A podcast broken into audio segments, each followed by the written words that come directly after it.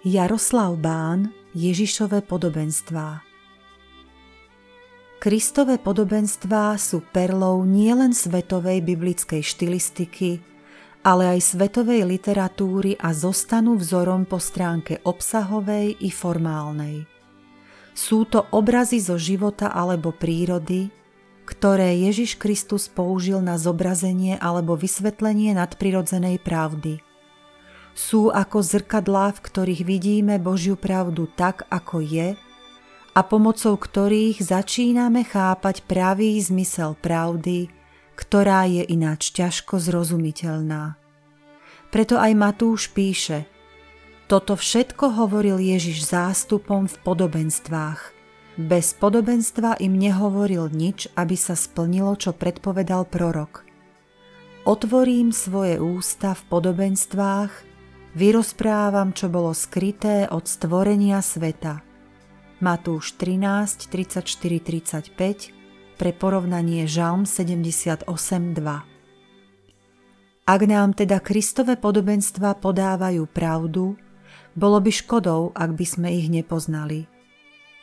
Vyučovací cyklus Ježišové podobenstva Jaroslava Bána je rozdelený do 18 podobenstiev – pre vás, milí poslucháči, ktorí ich budete počúvať v podaní autora, nech padnú do dobrej zeme.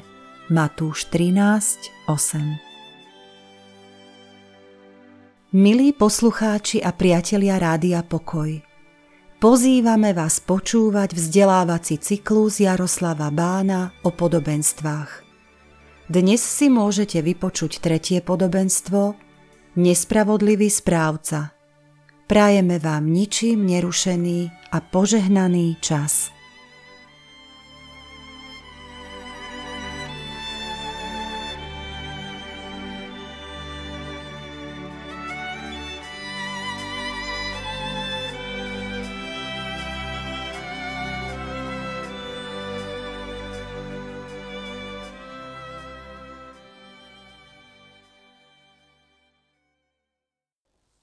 Naše podobenstvo sa nachádza u Lukáša v 16. kapitole a budeme čítať od prvého a po ten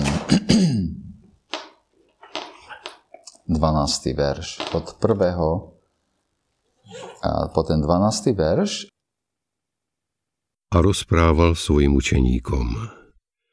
Bol bohatý človek, ktorý mal správcu majetku toho obžalovali, že mu rozhadzuje jeho majetok. Zavolal si ho a povedal mu, čo to o tebe počúvam? Vydaj počet zo svojho šafárenia, lebo ďalej už nemôžeš byť správcom. Správca si povedal, čo budem robiť, keď ma pán zbavuje správcovstva? Kopať nevládzem, žobrať sa hambím. Viem, čo urobím, aby ma prijali do svojich domov, keď stratím správcovstvo. Po jednom k sebe volal držníkov svojho pána. Prvého sa spýtal, koľko dlhuješ môjmu pánovi? Ten odpovedal, sto mier oleja. Povedal mu, vezmi si svoj úpis, sadni si a rýchlo napíš 50. Potom sa opýtal iného. A ty koľko dlhuješ? Odpovedal, sto kórov pšenice. Tomu povedal, tu máš svoj dlžobný úpis a napíš 80. A pán pochválil nepoctivého správcu, že si počínal opatrne. Lebo synovia tohto sveta sú voči sebe navzájom opatrnejší než synovia svetla. A ja vám hovorím – robte si priateľov z nespravodlivej mamony, aby vás, keď sa raz pominie, prijali do väčšných príbytkov. Kto je verný v malom, je verný aj vo veľkom. A kto je nespravodlivý v malom, je nespravodlivý aj vo veľkom. Ak ste teda neboli verní v nespravodlivej mamone, kto vám zverí pravé bohatstvo? A ak ste neboli verní v cudzom, kto vám dá, čo je vaše? Ani jeden sluha nemôže slúžiť dvom pánom. Buď jedného bude nenávidieť a druhého milovať, alebo jedného sa bude pridržať a druhým pohrdne. Nemôžete slúžiť Bohu aj mamone. Podobenstvo o nepoctivom správcovi. Fakticky všetky e, anglické preklady hovoria, že je to podobenstvo o prezieravom správcovi.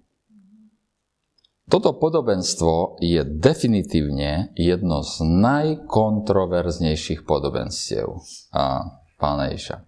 Dokonca ani na názve toho podobenstva sa nevieme dohodnúť. Teda dostane pochvalu o, od svojho pána a dokonca, priamo v textu vidíme, že pán pochválil nepoctivého správcu, že si počínal prezrieravo, opatrne, alebo v pôvodine. Jeho pán, jeho pán ho pozval. ktorému mrhal na majetok, Áno, ten ho pochválil. ten ho pochválil. Ale zaujímavé je, že za tým pán Ježiš vykladá to podobenstvo a povie, že robte si priateľov pomocou nespravodlivej mamony. A takže porozmýšľajte vlastne o tom, že čo sa to na tom svete len v tom podobenstve deje. Ako už to býva v podobenstvách pána Ježiša, hlavnou postavou toho podobenstva je neočakávaná osoba, správca majetku. Neočakávanosť tej hlavnej e, postavy je v tom, že väčšina vykladačov, drvivá väčšina vykladačov, pokladá jednanie toho správcu za veľmi zrelý príklad je to jednoducho kriminálnik. Podľa drvej väčšine.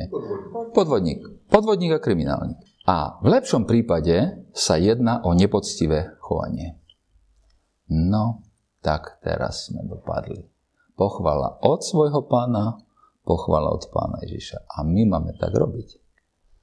Najčastejší výklad toho podobenstva sa dá vystihnúť takto. Jednou vetou. Dobré ponaučenie zo zlého príkladu. To je uh, názov kázne uh, MacArthura. Dobré ponaučenie zo zlého príkladu. A dá mne dať čo dobre, tak z toho, z toho zlého príkladu sa dať čo naučme. Veľmi podobne to povie, uh, povedia ďalší vykladači.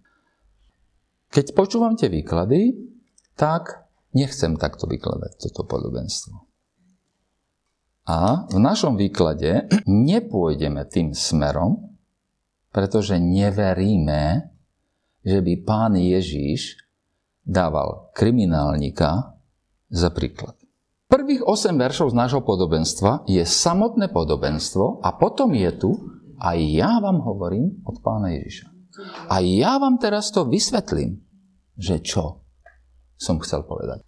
A, a sám rozprávač toho podobenstva, teda pán Ježiš, nám viac povie o princípoch, ktoré chce, aby sme porozumeli, keď počúvame toto podobenstvo. Nás uvádza do financií a zodpovednosti, alebo peniaze, správa peniazy a zodpovednosti za spravované peniaze alebo financie. Dozvedáme sa, že istý bohatý človek si najíma správcu, aby mu spravoval jeho majetok. A ten človek je zrejme veľmi bohatý a je možné, že je odcestovaný, respektíve vlastní niekoľko takýchto majetkov a je, že je bohatý, je zrejme aj z toho, že dlh, ktorý mu dlhujú jeho dlžníci, je obrovský. Za chvíľu prídeme na to, že koľko ten chlapík, ten jeho správca ide poodpúšťať. Ale ten dlh je obrovský. A veľmi bohatí ľudia si obyčajne sami nespravovali svoj majetok, ale najímali správcov, ktorí sa mali postarať o ich majetok. A, ten správca mohol byť a, buď slobodný človek, alebo prepustený otrok. A on, on sám ne, nebol vôbec bohatý. Nemusel byť bohatý, hej, ten správca samotný. A bol to jednoducho zamestnanec. Proste bol najatý tým tým človekom, aby mu spravoval. A jeho majetok bol platený majetkom, majiteľom tých spravovaných statkov či nejaké podnikanie. Zodpovednosť ale toho správcu bola samozrejme konať v záujme majiteľa. V záujme svojho zamestnávateľa. Jednoducho mal jednať tak, aby majetok pána narastal. Naše slovo, ktoré je tam použité pre správcu, znie oikonomos, alebo pre, eh, preložené pre, eh, romančené je ekonóm. A v grečine to slovo sa skladá z dvoch slov. A oiko, teda dom, a nomos, zákon, alebo a, právo. Čiže bol správcom dom. Ekonóm je správcom domu, správcom niečoho zvereného. To teda ten, ktorému bola delegovaná právomoc konať pre majiteľa. A spravoval polia, a polnohospodárske práce, spravoval majetok, riadil dlhy, spravoval vyplácanie prostriedkov a potravín vlastne pre zamestnancov a ostatných ľudí, ktorí tvorili ten, ten spravovaný biznis. A okrem toho, on mal ešte aj právo komunikovať s majiteľmi okolitých kov, respektíve s tými, ktorými interagoval a jednať s nimi v mene svojho pána. Proste to je správca domu s obrovskými právomocami. Ten správca nemohol, jak sme už povedali, konať podľa svojej vôle, ale musel konať, konať vo svoj prospech. Ale je však zrejme, teraz e, sme e, u tohoto, že v našom verši, že zrazu ho je načapaný, alebo niekto oznámi pánovi, že povedzme to najprv pekne, minimálne nekonal v zhode so záujmami svojho páda. On v skutočnosti bol obžalovaný z toho, že rozhadzuje zverený majetok. Donieslo sa správa o ňom, niekto doniesol jeho pánovi, ktorý nemusel byť tam na tom mieste. Proste niekto doniesol správu, že počúvaj, ten chlapík, čo ti má tam spravovať toto, on, on sa chová neekonomicky, on, on, on ti to rozhadzuje. V skutočnosti v, v pôvodení je, že obžalovali ho. Obžalovali ho, hej? No dobre. A teraz a, ale to slovo, ktoré je tam použité pre to rozhadzovanie, je to isté slovo, ktoré Lukáš pre, použije v, v predchádzajúcej kapitole, keď, keď tam ten marnotratný syn premárnil, rozhádzal svoj majetok hýrivým životom. Inými slovami, on sa mohol neviem čo snažiť, ale nakoniec, nakoniec to tak vyšlo. Chcel čo najlepšie a vyšlo to jak vždycky. Je to teda minimálne, minimálne nerozumné, neekonomické nakladanie s cudzím majetkom. Alebo nedbalé priam. Hej? Alebo až hýrivé. Tamto hýrivé už som ja do, e, dodal, ale to, to je tam len jedno slovo, vieš, takže to...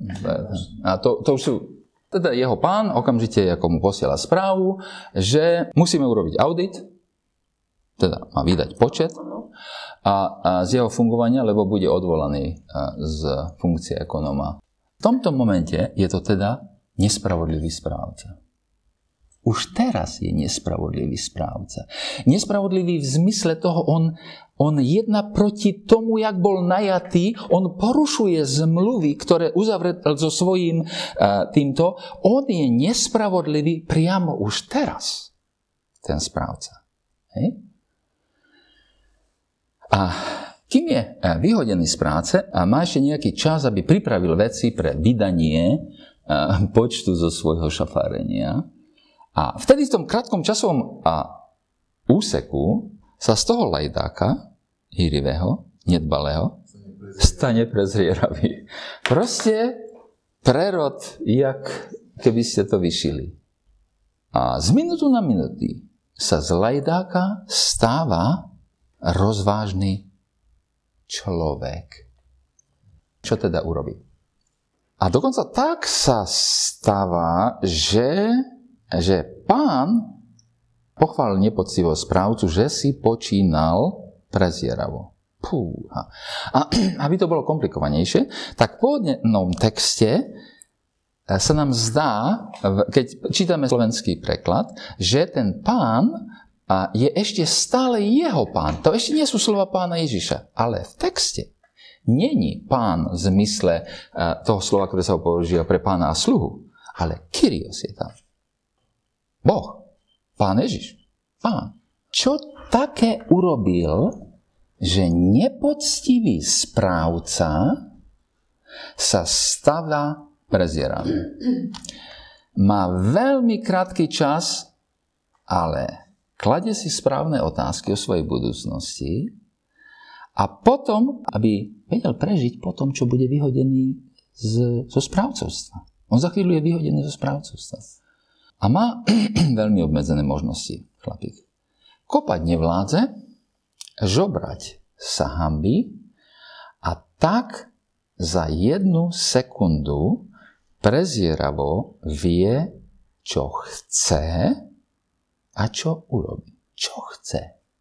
Chce, aby až nebude správcom, ho prijali do domov svojich. A on vie, čo chce i vie, čo preto urobí. A teraz vie aj, čo urobí. Po jednom si k sebe volá dlžníkov, svojho pána, a odpúšťa im čas dlhu. Hej? Predpokladá, že mu budú zaviazaní, ale on im odpúšťa veľké hodnoty a tak predpokladá, že mu budú veľmi zaviazaní. A jednému zmení dlžobný úpis zo 100 batov oleja na 50. 100 batov oleja je 3500 litrov olivového oleja. To je úroda 150 olivových stromov. To je poriadna teda palka. To, to je ekvivalent trojročného platu. Hej? Trojročného platu. Zavolá ho, poď sem, e, poď sem 3 roky, 3 e, roky mzdy dlžíš, daj sem tvoj úpis, chytro píšme, nie 100, 50 a ten samozrejme chlapík bez rozmýšľania podpisujú. Chytro podpisujú nový dlžobný úkaz. Iný príde a sa mení 100 korov pšenice na a 80. A 100 korov pšenice je ekvivalent 10 ročných platov. Nie 10, a povie, nie 10, 8. Podpíšeme. Zdá sa nám právom, že to nie je prezieravý správca, ale zostáva nespravodlivým a podvodníkom. Však. A vypočítavým naviac. Keďže jeho pán mu nenadáva do nespravodlivých, a aj pán Ježiš nám ho dáva za príklad, je dobre rozumieť tomu, čo sa deje. Ak sme odmietli od, obyčajné klamanie, to musíme odmietnúť teraz. Pána jeho správcov, čo teda tu robí ten správca? Mám za to, že sa musíme pozrieť na to, na obchodné praktiky Izraela v tej dobe. Orientu. Ale špeciálne Izraela. Pri určovaní ceny tovaru obchodník v Izraeli nemohol zvýšiť cenu o zisk alebo o úrok. A už vôbec ne, nesmel z, e, zvýšiť cenu o nepri, roz, neprimerane vysoký zisk alebo úžer. Zákon prikazuje, od svojho brata neber úrok z peňazí, ani z potravy, ani z čohokoľvek, čo si požičiava. Cudzincovi smieš požičať na úkor, na úrok, ale svojmu bratovi nesmieš požičať na úrok, aby ťa poženal hospodin tvoj Boh pri všetkom, na čo priložíš svoju ruku v krajine, ktorú máš obsadiť. Deuteronomium 23.20. Inými slovami, od svojho brata úrok ani zisk nesmieš zobrať. Bežná prax pred i v čase pána Ježiša bola, že cena tovaru sa nikdy neuvádzala s úrokom a so ziskom. Napríklad v držobnom úpise. Proste, že si požičia len 50 litrov oleja. 100 dlžíš a ty si to podpísal. Cena tovaru napriek tomu bola umelo navýšená o zisk požičiavajúceho, pričom dokonca u kaziacich sa komodít bol bol vo veľkosti dlhu započítaný aj rizik zisku v súvislosti s možným ich znehodnotením. Prorok Ezechiel varuje a konštatuje, keď povie, berie žužeru a úrok a hľadajúc zisku utláčaš svojich blížnych a na mňa si zabudol, hovorí hospodin. Ezechiel, ja to vidím, Ezechiel 22.12. Alebo Ezechiel 18.13 zase povie, keby si dával na úžeru a bral by si úrok, či azda budeš žiť? Inými slovami, to bola bežná prax. Obchádzali. Obchádzali Boží zákon. Jednoducho. On si požičal niečo, musel vrátiť aj so ziskom. A keďže olivový olej sa kazí, typnete si, z mimo biblických zdrojov, koľko bol navýšený zisk na olivový olej? 50%. To je tu presne dokonca u Lukáša. Koľko bol zisk na, na pšenicu? 15 až 25. Presne. Úplne presne to Lukáš. Čo ten chlapík teraz urobil? Zariadil sa podľa Božieho zákona. Že nesmie zobrať to, čo je tam naviac. On, on sa a teraz riadi, myslím, ja, ja som si našiel žalom, ktorý to tak dobre charakterizuje, tak preto to budem citovať. Dobrý človek sa zmilováva a požičiava tak, že sa riadi, že riadi svoje veci spravodlivým súdom. Že spravodlivo, jak podľa zákona určuje cenu, všetko. Tak požičiava. Toľko som požičal, toľko vrátiš.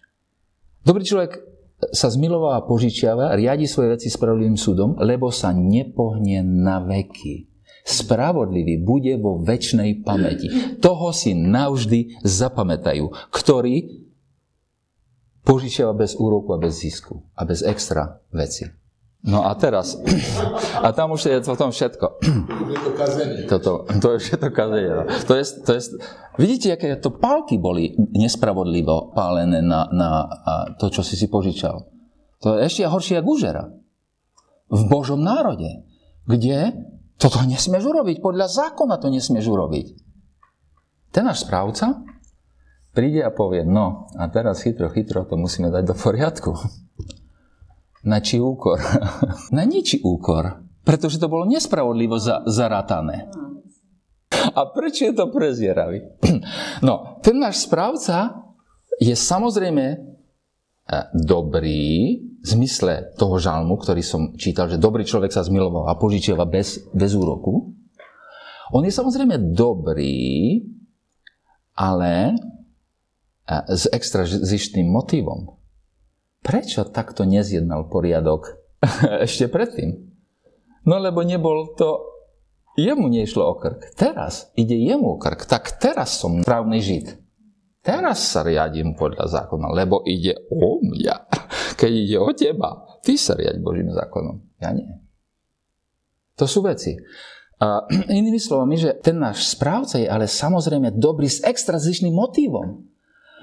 Ale aj jeho momentálna spravodlivosť je tiež veľmi sebecká. A tak je právom napísané, že zostáva nespravodlivým, ale, pre, ale počína si prezieral. Všetko pasuje.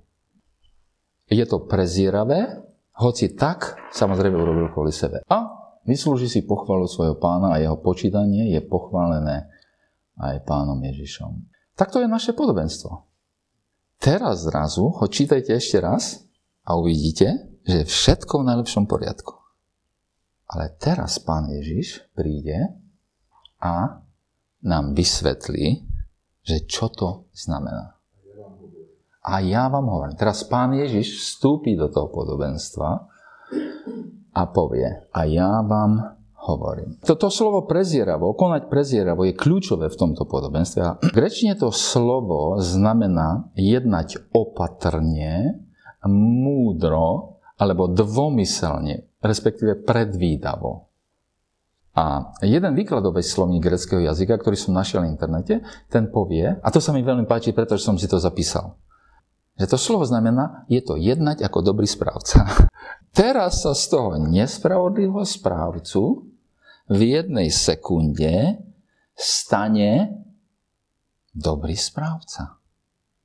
My rozumieme samozrejme všetko to, pochyb, e, e, to, to pokrútenie toho celého príbehu, ale preto nedostáva, e, nedostáva vynadané ani od pána Ježiša, a nemôže. Pán Ježiš môže vyčítať jeho motívy. Pán Ježiš mu môže povedať, počúvaj, ale tvoja dobrota je, je daná tým, je, je tou tvojou, tým tvojim stavom. Lenže, keď sa tak zamyslíme, že prečo my, keď sa stávame kresťanmi, sa stávame kresťanmi, tak zrazu zistíme... Prosím? Presne tak. Presne tak sa stávame, lebo sa bojíme väčšného zatratenia. Dopadne vládem. Kopadne vládzem. A Bojím sa smrti, e, bojím sa pekla. To je čo za motív? Toto je motív, strach a potom pícha. Ďalší motív, super. O, ja nie som taký, jak ostatní, ja som veľa lepší. Kresťan, ja presne dodržiavam zákon. No perfektne, to je ono. Preto pán Ježiš mu tu to ani nevyčíta.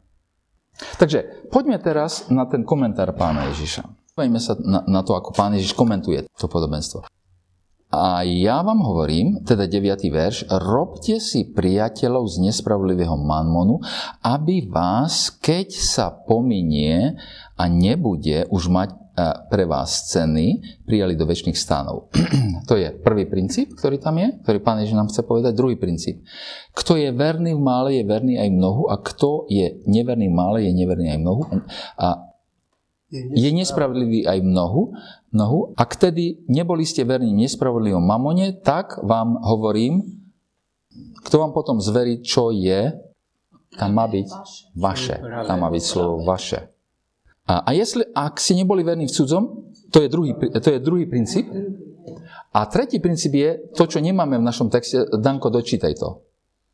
Nejaký slúha nemôže slúžiť dvom pánom. Buď jedného bude nenávidieť a druhého milovať. Alebo jedného sa bude pridržať a druhým povedať. Nemôžete slúžiť Bohu aj. Prvý princíp, ktorý nám Pán Ježiš chce povedať z tohoto podobenstva, je, že prezieraví správcovia, prezieraví učeníci používajú peniaze na dosiahnutie väčšných cieľov. Nespravodlivý, nespravodlivý mamon je používaný peniaze na dosiahnutie väčšných cieľov. Pán Ježiš povie, robte si priateľov z nespravodlivého mamona, aby keď sa pominie a nebude už mať pre ceny, prijali do väčšných stánov, tak, ho, tak hovorí rohačkov preklad. A ten biblický význam mamon, tam je ten, ten prídavok, že nespravodlivý mamon, lebo, lebo obyčajne v súvislosti s peniazmi, tam je plno nespravodlivosti, tam je plno všeličoho, hej v ich získavaní, v ich používaní, v ich, e, vo, vo všetkom. Tam je plno nespravodlivosti. A napriek tomu, tie peniaze, to, čo vlastním, a mám znamená samozrejme e, nie len peniaze, ale aj veci, ktoré môžeme vlastniť. Majetok. Hej? Čiže to, to je mamona. To, to nie je len, že korunky. Že... Pán Ježiš chce povedať, že mamon má veľkú moc, ale má súčasne aj svoje obmedzenia. A to, keď raz pominie, v tom pôvodnom texte je, je referencia na smrť, nie na dlh. Peniaze tu zostávajú, len ty. Nikto z nás si nič nezoberie. Apoštol Pavel to povie takto. Nič sme si to totiž nepriniesli na svet a nič si z neho nemôžeme ani odniesť. 1. Timoteovi 6.7. Posolstvom je teda, že prezieravosť nás nutí rozoznávať, že peniaze sú mocné, ale sú obmedzené, časové a pominutelné. A veľmi dôležitou črtou je, že pominú a tá črta je najzrejmejšia pri smrti. To, to je to, o čom náš text hovorí, že nikto so sebou neberie nejakú mamonu. Pretože, preto je dôležité rozumieť, čo z peniazy, kým žijeme vo svetle väčšných cieľov. Pán nám radí, robte si priateľov z nespravodlivej mamony, aby vás prijali do príbytkov.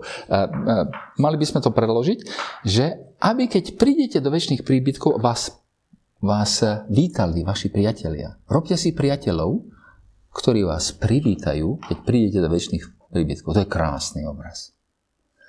On znamená si toľko, že svojimi peniazmi keď ich používame v Božom diele, tak sa obracajú ľudia. Jednoducho Pán Boh nachádza cez tie prostriedky, ktoré dávame do, do jeho služby, sa obracajú ľudia. A im pomôžené. Následne sa obrati, no, obrátia. A, a, toto má, a toto má hovorí o krásnom obraze, že keď každý kresťan bude vítaný v nebi,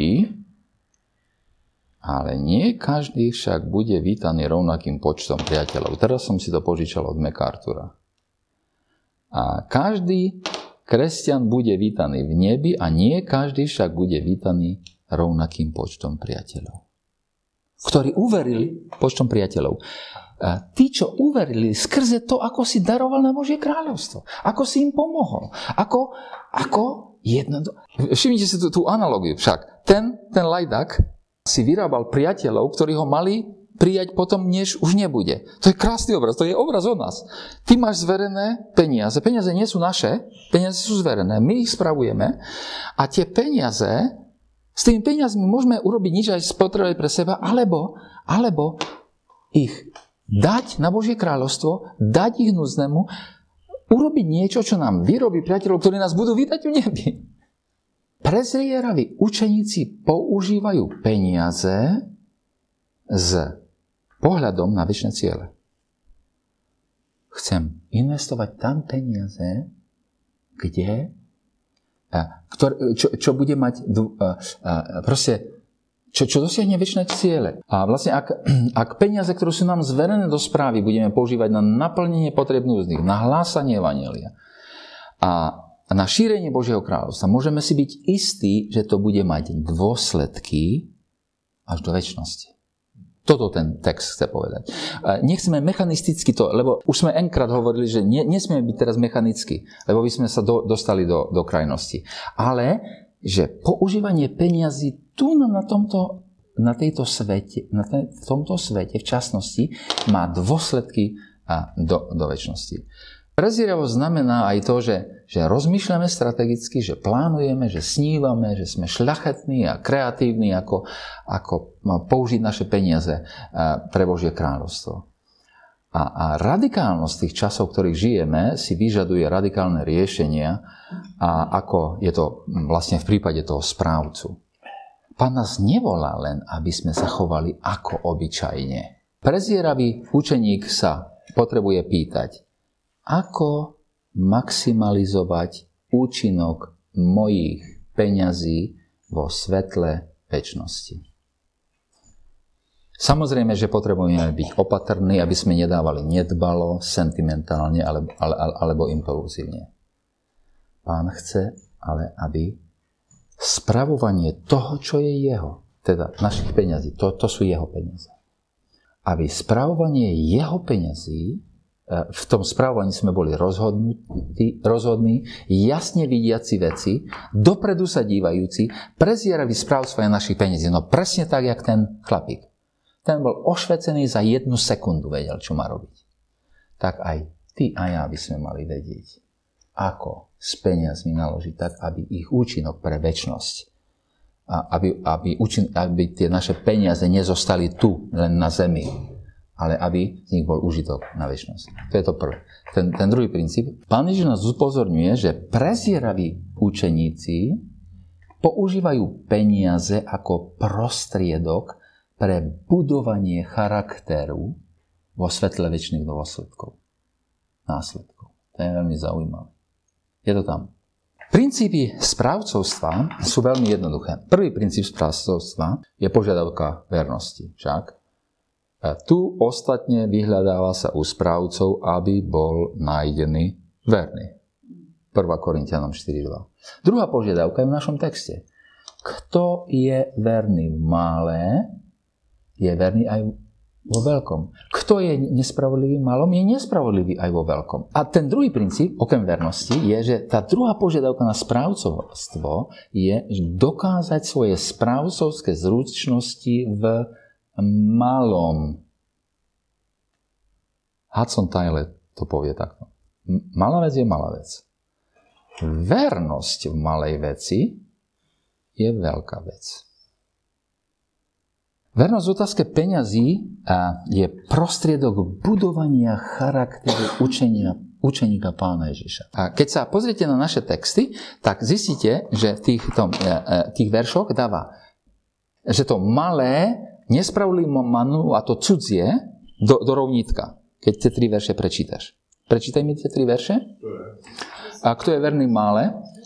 Kto je verný v malom, je verný aj vo veľkom. Ďalšie, čiže malé, áno. A kto je nespravodlivý v malom, je nespravodlivý vo veľkom. Áno, ďalší. Ak ste teda neboli verní v nespravodlivej mamone, áno. kto vám zverí práve bohatstvo? Výborne. Čiže vidíte, že malé, nespravodlivé mamona a cudzie je, je rovnítko a veľké práve bohatstvo a vaše je tiež rovnítko. Byť verný v malom nám zverenom mamone je prípravou na vravé, veľké bohatstvo, ktoré bude nakoniec naše vo väčšnosti.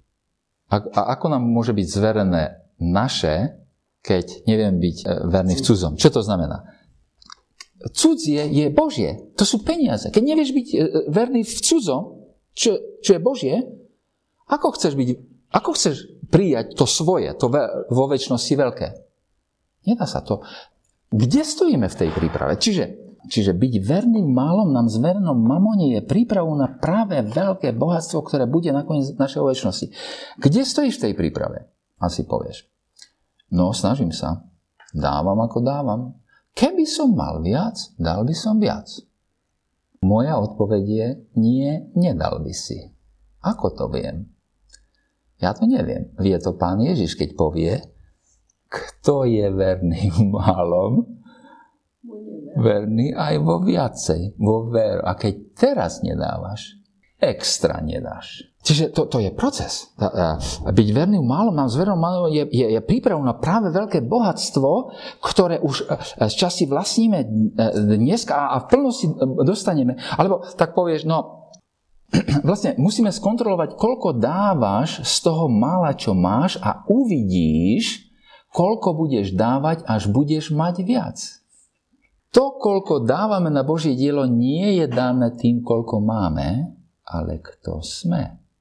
Aké sú naše priority? Aké sú naše hodnoty? Kde je naše srdce? No ale možno, že povieš, že ak by som vyhral lotérii, tak by som dal na Božie veci. Vernosť v mále zmení tvoj charakter. Lebo mení náš vzťah k Bohu. Používanie peňazí je prostriedok na preukázanie toho, akú hodnotu má Boh pre nás. Je, je prostriedok na preukázanie radosti, ktorú máme pri podpori jeho diela. Žiaľ, je to aj spôsob, akým dokazujeme, dakedy, že to, čo naozaj máme radi, je mamona a nie Boh. Ten druhý princíp, ktorý pán Ježiš tu povie, je, že byť prezrieravý, to je svojimi peniazmi verne slúžiť svojmu pánovi aj v malom čomkoľvek, lebo to je príprava charakteru na prijímanie nebeského bohatstva. Už tu na a definitívne v nebi. Druhý princíp. Tretí princíp.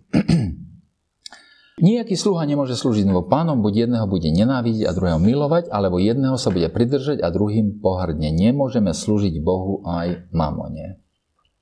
Pán Ježiš hovorí, že ten tretí princíp je, že prezieraví učeníci rozpoznávajú, že múdra správa peňazí, prezieravá správa peňazí, chráni od zotročenia peniazmi. Pán nás tu jasne upozorňuje, že Bohu možno slúžiť peniazmi, ale nemôžno slúžiť Bohu a súčasne peniazom. Však? Je to v našom texte. Musíme si vybrať. A človek môže mať iba jedného pána, ktorému slúži. Naviac, to je veľmi zvláštne vo vzťahu k peniazom nemôžeme, môžeme byť iba správcami peniazmi alebo otrokmi. Nikdy nie sme majiteľmi. My nie sme pánmi peniazí. Plno ľudí si myslí, že ja môžem byť pánom svojich peňazí. To sú tvoje peniaze. Úplný nezmysel. Buď si správca, alebo si otrok. To hovorí to, čo tu pán Ježiš nám povie. Môže, vo vzťahu k peniazom môžeme byť iba správcami peniazmi, alebo otrokmi peniazmi. Alebo Boh vlastní naše peniaze, alebo peniaze vlastnia nás. Nikdy nebudeme mať možnosť vybrať si byť pánmi svojich peňazí. Nikdy. My všetci slúžime niekomu alebo niečomu a nie je učeníka pána Ježiša na čiastkový úvezok. Alebo poznáte takého, čo čiastkový úvezok má iba v nebeskom kráľovstve. A nie zamestnanca mamonu na čiastkový úvezok. Nakoniec si musíme vybrať komu budeme lo- lojálni. Ak si nevyberieme pána Ježiša ako svojho pána, tak on nám... Ak si vyberieme, prepačte, pána Ježiša ako svojho pána, tak on nám neberie naše peniaze, ale premieňa ich na spojenca.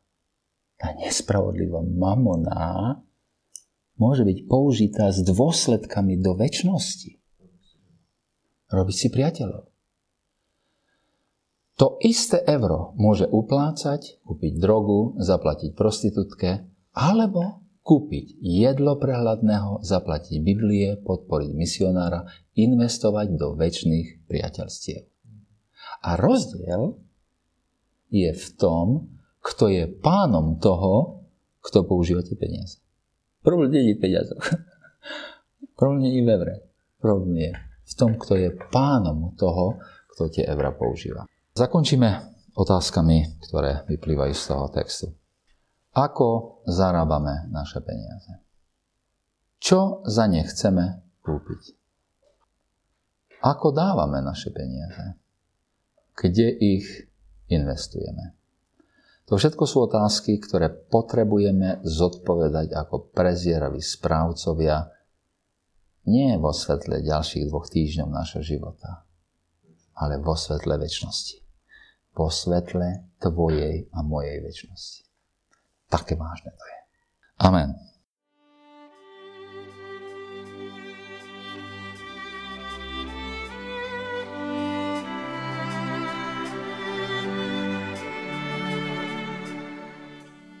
Počúvali sme vzdelávací cyklus Jaroslava Bána o podobenstvách.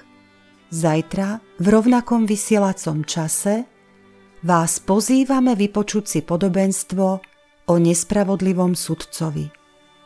So žehnaním a vďakou sa lúčime s vami, milí poslucháči. Do počutia.